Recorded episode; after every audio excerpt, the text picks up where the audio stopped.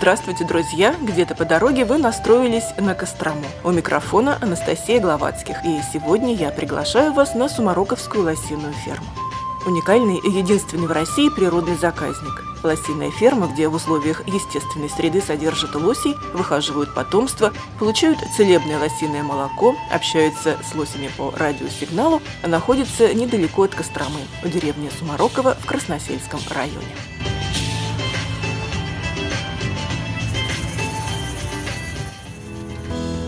В год сюда приезжает порядка 55 тысяч туристов. Бывает, что в новогодние каникулы лосиферма принимает до 2000 гостей в день. Представляете? Это и не зоопарк, и не заповедник. Пожалуй, именно благодаря возможности понаблюдать за лесными обитателями в природе, покормить их с руки морковкой, сделать несколько эксклюзивных умилительных кадров с очаровательной мордашкой и кроется секрет успеха и популярности.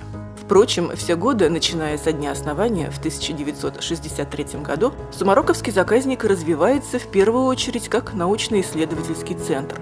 Темой нашей встречи сегодня с сотрудником лосифермы, ветеринаром Михаилом Елохиным, знающим об этих замечательных животных, пожалуй, все, стал переход лосей из зимнего лагеря в летний, как говорится, в основную главную резиденцию. На фотозаставке к этому подкасту на Кострома Турс как раз запечатлен момент, когда вереница лосей практически след в след, бодрым шагом, без кнутов и поводков, следует за человеком по дорожке вдоль леса. Кстати, дорожку-тропку специально прокладывали трактором, но оказывается вовсе не для животных, а для людей. Давайте послушаем, рассказывает Михаил Елохин. Каждый год в апреле месяце, не позднее середины апреля, как правило, наши лоси возвращаются вместе с нами из зимнего лагеря, нашего временного прибежища на три зимних месяца, в основную резиденцию, так называемый летний лагерь, основную часть Сумароковской лосиной фермы. Мы лосей не увозим, и не утаскивая, мы их уводим. На самом деле, действительно делается дорога через лес, болото, поле, но делается она не для лосей, делается она для людей. Дело в том, что лось прекрасно пройдет не только по весенним тающим сугробам, но и по зимним, которые человеку будут практически по пояс. Людям же, которые ведут лосей, ходить по таким сугробам несколько проблематично, поэтому именно для них трактором прокладывается дорога. Фактически все наши лоси выращены с детства, из бутылочки с сосочкой выпоены лосиным молоком людьми, воспитателями. Именно за ними и идет молодняк. Те, что постарше, уже взрослые, опытные лосихи, не раз рожавшие, идут, как правило, за доярками,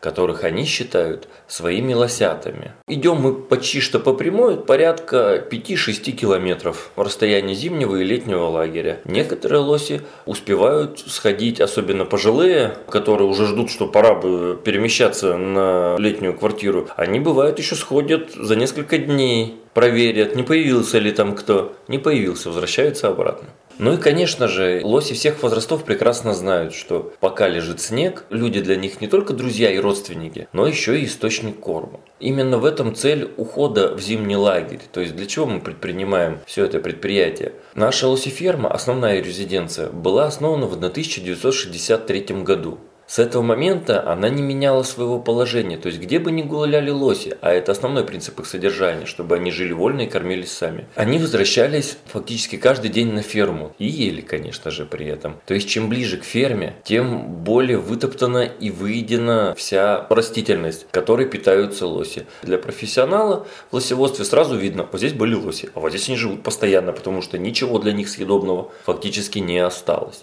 Есть только зелень, которую они практически не употребляют в пищу. Таким образом, было принято многие десятилетия назад решение в зимний период, когда лосей мы можем собрать в любой части леса, лишь бы мы именно туда привозили кору и ветки в качестве подкормки зимней, мы можем собрать. Соответственно, раз в несколько лет место это меняется. Получается, вы сейчас рассказали, что единственным кормом зимой у них является кора, ветки деревьев и все? Никакой морковки, никакой крупы? Совершенно верно.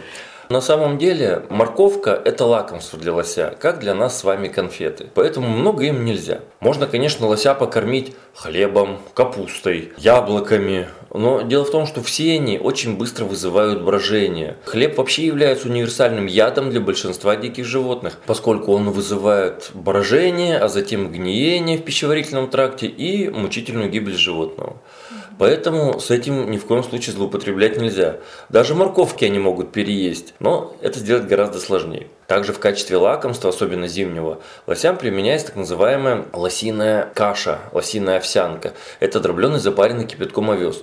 Но надо понимать, что в отличие от коровы, которой того же зерна или комбикорма можно дать целое ведерко, и корова начнет больше давать молока, теленок начнет расти быстрее, лосю так сделать нельзя.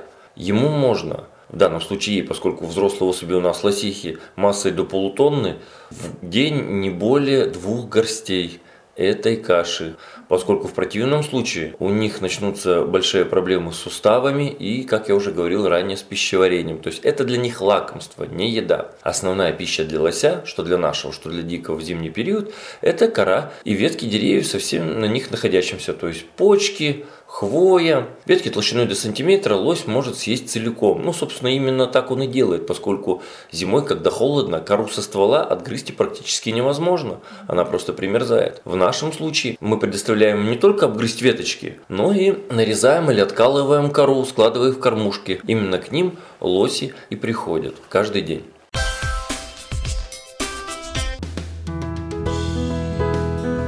Сейчас в наушниках или колонках вам не видно, но, пожалуйста, поверьте на слово или посмотрите видеоверсию этого подкаста где-то по дороге на Кострома Турс о переходе лоси из зимнего лагеря в основную резиденцию Самароковской лосифермы. Эти лосята-подростки, озорники, чудесны. Игриво подпрыгивают, дурачатся, делают вид, что собираются по своим делам. Но, в конце концов, конечно, подтягиваются к остальным и вновь выстраиваются в ровную колонну. Видео так и называется «Переход».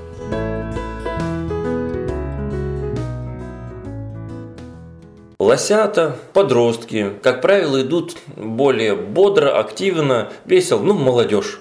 Поэтому их группу выдвигают, как правило, первой. То есть идут воспитатели, один или двое, а за ними идут лосята. Также зачастую к этой группе присоединяются подростки, те, кто еще не рожал, и некоторые молодые лосихи. В данном случае речь идет конкретно о пяти лосятах в возрасте 11 месяцев. Лосятами, по факту, они являются до тех самых пор, пока на свет у нас не появятся лосята этого года. То есть буквально через несколько недель те, кого мы сейчас называем лосятами, будут называться уже только годовиками или подростками, потому что появятся маленькие лосята, но пока меньше них нет. Самая младшая на лосиферме – это 11-месячная лосята, три мальчика сейчас и две девочки. Я правильно понимаю, что туристы, которые приезжают вам круглый год и зимой, они приезжают не на основную резиденцию, вы их отводите, что ли, туда в лес? Когда мы переходим в зимний лагерь, мы меняем, соответственно, и указатели на дороге, и расположение карты на наших сайтах и в соцсетях, там, ВКонтакте, в Инстаграме, где мы есть, чтобы люди знали, куда ехать. Тем более, что, как я говорил, раз в несколько лет и положение даже самого зимнего лагеря меняется. Таким образом, где лоси, там и туристы. Знаете ли вы, что Сумароковская лосиферма под Костромой является крупнейшей на земном шаре и одной из самых доступных? Сотрудники шутят, что только костромские лоси способны отправлять смс -ки. И это фактически так. Каждому лосю на ошейник крепится радиопередатчик, способный работать без замены батарейки на протяжении пяти лет – Передатчики собираются вручную, а их изобретатель и конструктор Александр Николаевич Минаев, работая в столичном научно-исследовательском институте, регулярно получает передаваемый от них сигнал. Радиопередатчики, которыми оснащены все наши лоси, поскольку мы достоверно не знаем, когда именно уйдет наш лось и насколько, работают с большим запасом. Эти передатчики собираются вручную. Большую их часть с 1979 года собрал лично их э, конструктор и изобретатель Александр Николаевич Минаев. Именно ему принадлежал первый передатчик, собранный и повешенный на лося в 1979 году. Нынешние модификации передатчика передают радиосигнал в эфир, периодически шлют смс с координатами и могут работать до 5 лет без смены батарейки и без подзарядки. Сам Александр Николаевич Минаев тоже человек уникальный. Он является научным сотрудником не имени Северцева проблем экологии и эволюции, что в Москве, практически единственный человек в мире, которому лоси шлют смс -ки. Ну, поскольку координаты в нашу систему приходят именно через него. Он большую часть года проводит здесь, на лосиферме, и лишь на зиму уезжает обратно в Москву. То есть он работает отсюда, из Костромы. С вами где-то по дороге Анастасия Гловацких и сотрудник Сумароковской лосифермы, очень классный экскурсовод, ветеринар по должности и по образованию Михаил Елохин. Говорим мы с ним, и я ловлю себя на мысли. В Костромской области. Почему? День гуся есть, день карпа есть, даже день гриба есть, а праздника лося, бренда нашего и знаменитости биолого-экологической нет. Надо исправлять. Тем более, что, как мы услышали сегодня из рассказа Михаила, где лоси, там и туристы. По сути, Кострома действительно является столицей лосеводства. Но до определенного момента это было сугубо научное учреждение, и экскурсии туда фактически не водились многие десятилетия, то есть это началось буквально чуть более 20 лет назад. Да и по сей день, как ни странно, многие э, костромичи приезжают к нам привозя с собой друзей, родственников, гостей, приехавших из других областей, городов и даже стран.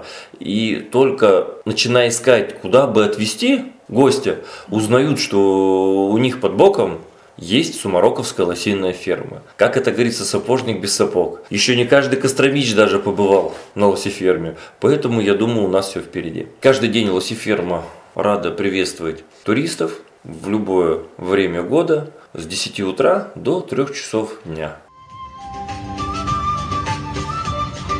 Что ж, приезжайте в Кострому на Сумароковскую лосиную ферму, узнавайте ближе историю и природу своей родины. Бережно к ней относитесь. Благодарю Департамент природных ресурсов и охраны окружающей среды Костромской области за встречу и беседу с Михаилом Елохиным. Слушайте подкасты и подписывайтесь на канал «Где-то по дороге». Меня зовут Анастасия Гловацких. Мы встретимся не раз, если у вас будет желание. Удачи и добрых дел вам сегодня!